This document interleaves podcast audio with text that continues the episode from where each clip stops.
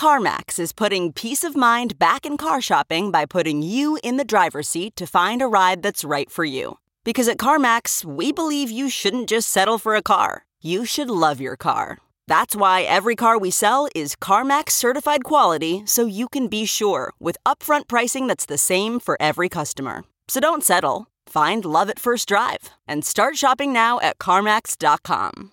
CarMax, the way car buying should be.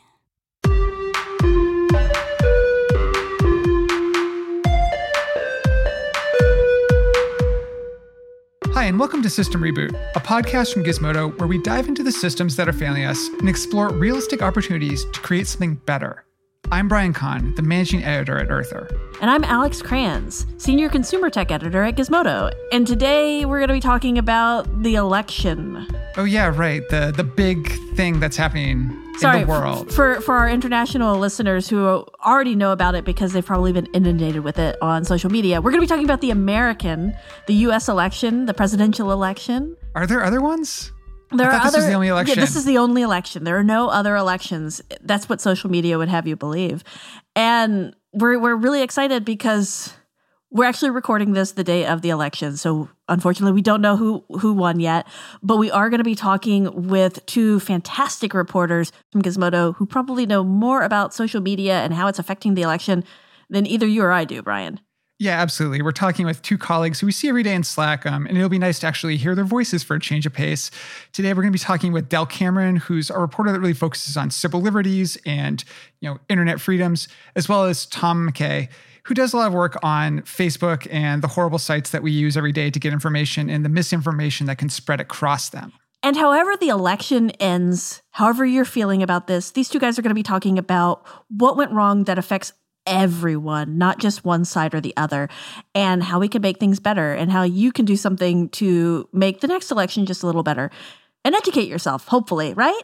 I think education is actually really important to understand. Yeah. I mean, let's be real. Like, we're recording this the day before the election. We don't know the outcome today.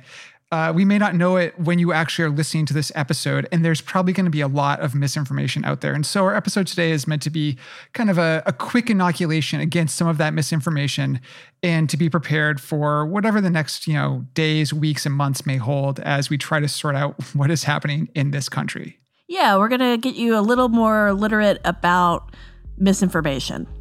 Okay, so should we go talk to these guys? Absolutely.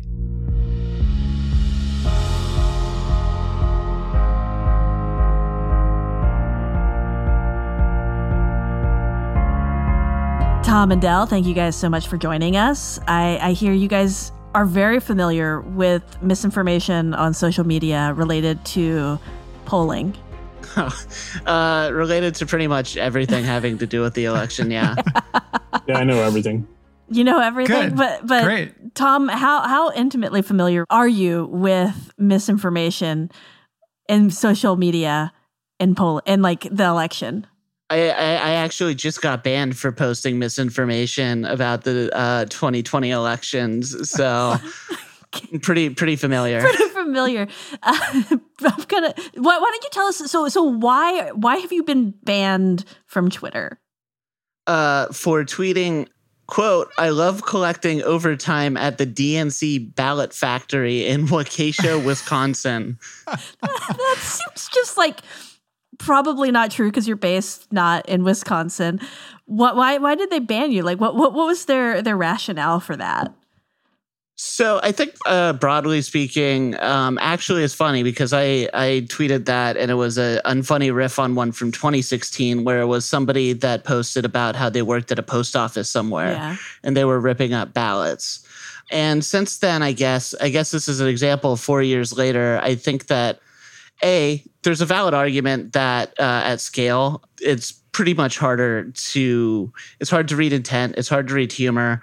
Uh, i don't know how much better they've actually gotten at that but then b i think that the volume has increased significantly and they're probably relying a lot on automated tools uh, to do this. So I, I would imagine that there was very little human intervention in, involved in that process. I mean, it's entirely possible that a algorithm read that tweet, but yeah, So like an algorithm just read it and saw like Wisconsin polling DNC, DNC ballot. ripping, Yeah. and they're like, nope. Well, I, yeah. It's possible somebody also reported it. Uh, so It was I'm- me. I'm leaning sorry. towards. yeah, I did it. I reported the tweet, Tom. I'm sorry. I just couldn't take your bad tweets anymore. I was like, I gotta get this guy off off Twitter. Yeah. But I'm like, sorry. Uh, I mean, I, I mean, I did. I fully deserve it. How long so. are you suspended for? Uh, it was like twelve hours, uh, which actually I think is pretty short in Twitter terms. Uh, it's uh, like sometimes it's like weeks. So So, It seems t- like a really- like 3 a.m. yeah, yeah, right. yeah, 3 a.m. You're gonna just wake up, pop up, and be like, yeah, I can start tweeting again. It seems like these 11 hour, these 12 hour bands are are mainly for like people like you who are just kind of making jokes and stuff. Do they actually work for for larger misinformation campaigns? Like people who are not just riffing and are actually out to misinform the public.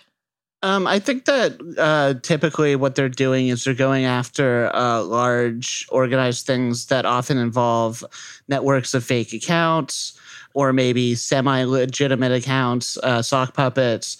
And yeah, I think that usually they just they just ban those entirely from the site. There's no appeal probably, or if they're because they uh, at that point you would probably be talking about Twitter security. As far as other stuff goes, like I, I imagine that they're pretty they're pretty swift about banning accounts spreading misinformation about the coronavirus, posting outright uh, disinformation about voting, such as like X and X poll site is closed, or you know. So I, I I think that that is usually they just go direct to banning people with that. Okay, so that's Twitter. What about I guess Facebook is obviously the really big one that that know, I'd like to push back on like his claim that they're actively banning people for stuff like this. Okay. I mean, I, I maybe I don't know. Four weeks ago, there was a Trump campaign spokesman who claimed that the FBI found a bunch of mail-in ballots in a dumpster and tweeted that that was 100% evidence that Demo- quote Democrats are stealing the election, Mhm. and that all turned out to be complete nonsense. And I- he ended up deleting the tweet. But I mean, it, it got like 40,000 retweets before he did it. The person who ran that ballot office had run for office as a conservative, yeah. and they ended up announcing later that it was like totally by mistake. It's just kind of negligence, I guess, would be like the harshest term you could use for that. I mean, nothing happened to him. So I, I think it's a little different though when you're talking like established accounts that obviously belong to a real person, and then just uh, maybe just a, a sort of shady looking accounts that can't obviously be tied to a real identity. wait, are you the shady person or is the Uh, I mean, Trump of? Probably. I mean, have we've seen Tom's account, Tom, Tom, can you tell the folks what's your what's your avatar right now on Twitter? uh, it's Mark Zuckerberg uh, slathered in, I, I guess, sunscreen.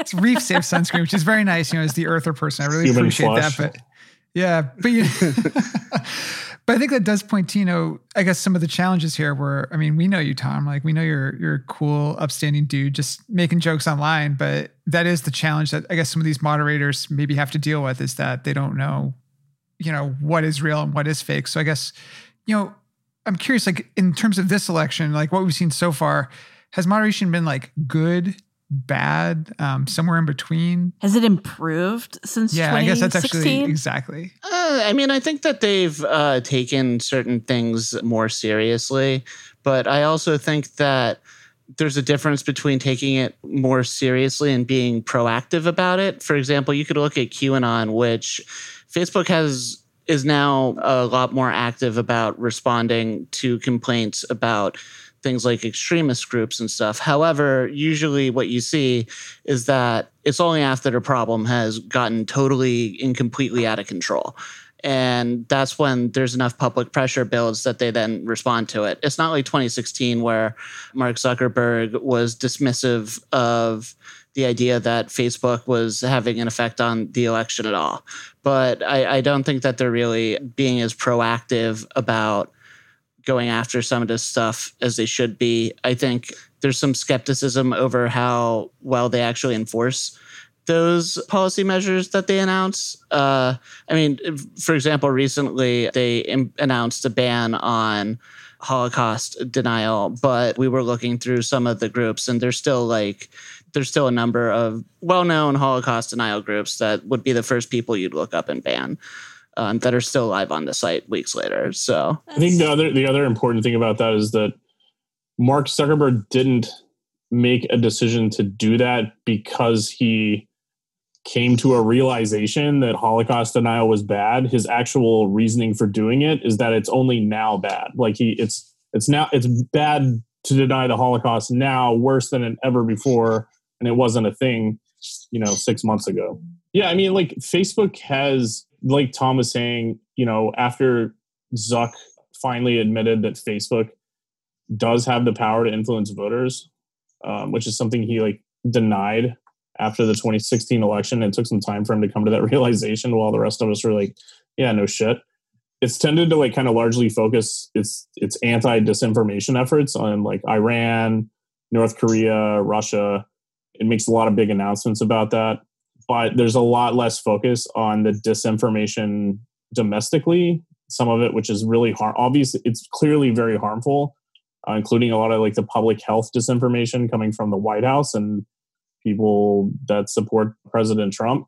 And it's kind of it, it, it took this like weird like we're defending free speech stance for some reason for like a long time when that's clearly not true. I mean, simultaneously they were banning I don't I don't know if it's like still a thing, but Facebook for tempor at least at one point had banned like the eggplant emoji. I think you can use the eggplant emoji there. I feel like I've seen it lately. But there was some there was some announcement around that, and I I mean, and there are plenty of other examples. Well, yeah, like Instagram, they they continue to, to ban the nipple thing, nipples. the yeah, Mm. yeah. So it's totally not about defending free speech. It's about what we want to do when we want to do it. right is are they more hesitant to to do things in the United States than in other countries because they're based in the United States? That would be their reasoning.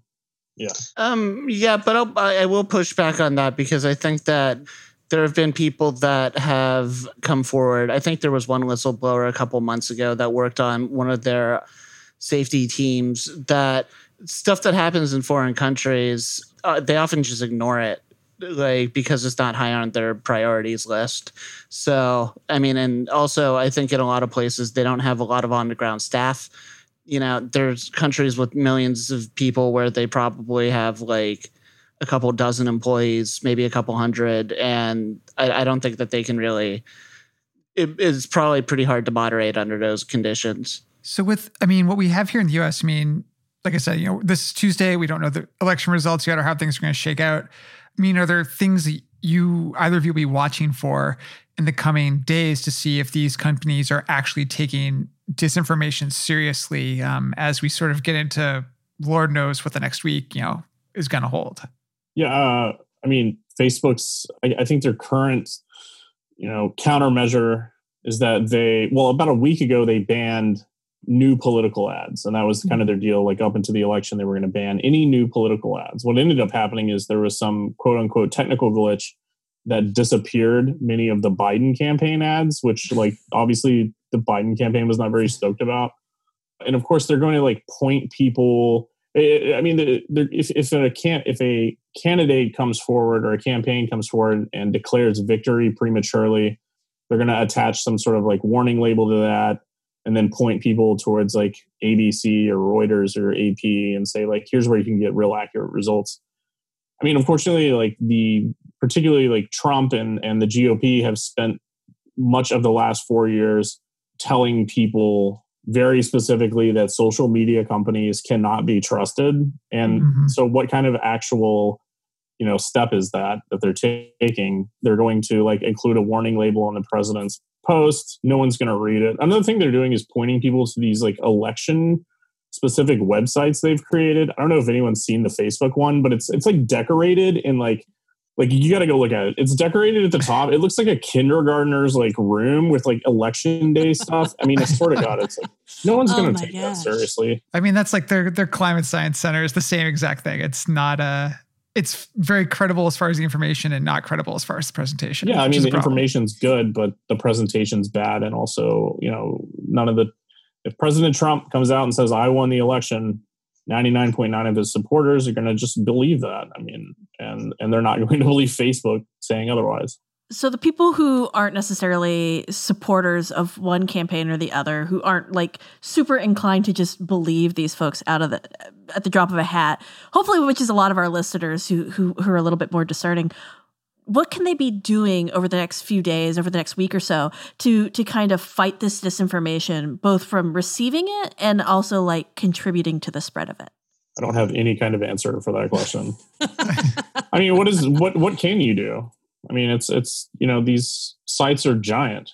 Yeah. Um, I think people can talk to their families. I mean, I have a uh, older people in my family who are on Facebook and more recently on Twitter who get bombarded with a lot of information. I had a relative come to me very recently and say that Twitter had hired Kamala Harris's uh, spokesperson to to decide which tweet Trump tweets should get uh, censored or not, which is like completely untrue. Um, Yeah. Some random person tweeted that, and it got picked up by amazingly like a National Review columnist, and then of course in the Daily Caller and a few other websites picked it up. It was just flatly untrue. Like some person who worked for Kamala Harris seven years ago took a job at Twitter, completely unaware of the fact that she might be running for vice president one day hasn't worked for the campaign or anyone since and has been in that job forever and has nothing to do with deciding whether which Trump tweets get like labeled just as mis uh, as misinformation. Like that's just not their fucking job. Yeah. And uh, but here my like you know a close relative of mine is like repeating that back to me, which is funny because I covered that story. I was making fun of the people who. I was like, oh and my it god! was like your own your own relative because we're, we're all in the media so we're, very accustomed to reading multiple sources looking really in depth at at, at these news uh, like how people get the big breaks and stuff they do when they're like oh i got a leaker. We want to see we want to know all the details about how did you get that leak? Like what was the provenance of it? And so we're very accustomed to kind of interrogating the news more than the average person on System Reboot, we try to be very positive at the end of these things. This was a, a deeply bleak, bleak episode because it sounds like there really isn't a solution. like, is there anything we can be doing? Should we be encouraging our Congress people to to better regulate these these things? Is there, or is it kind of like the new the atom bomb? The it's it's out there now. It exists. It's part of the internet. Is the internet? if you want to spend like another hour on this call, we can talk about the efforts to regulate social media and like the misinformation around that, which has been pretty huge. Both me Yeah. and Tom have been covering that for a while. I think The only other thing I, th- I think we didn't like cover was like Twitter blocking a URL this week by the New York Post after like Hunter Biden lost 15 fucking laptops across the US in some sort of weird Just he like cannot hold on. hunt. to his laptops. Tom Dell, I want to I want to thank you guys so much even if you have deeply depressed me. Uh hopefully this is a lovely cathartic depressing episode for everybody to listen to at home. It's kind of like a melodrama where you like to watch where you like to watch the people just experience horrible things. Um but thank you so much for taking the time to talk to us today. I know you guys are very busy covering the election. I hope everybody continues to read y'all's incredible work covering this election and the misinformation campaigns that, that just seem to pop out of Hunter Biden's laptops hourly. Yeah, all 15 of them. Thanks, guys, so much. Thanks. All right, bye.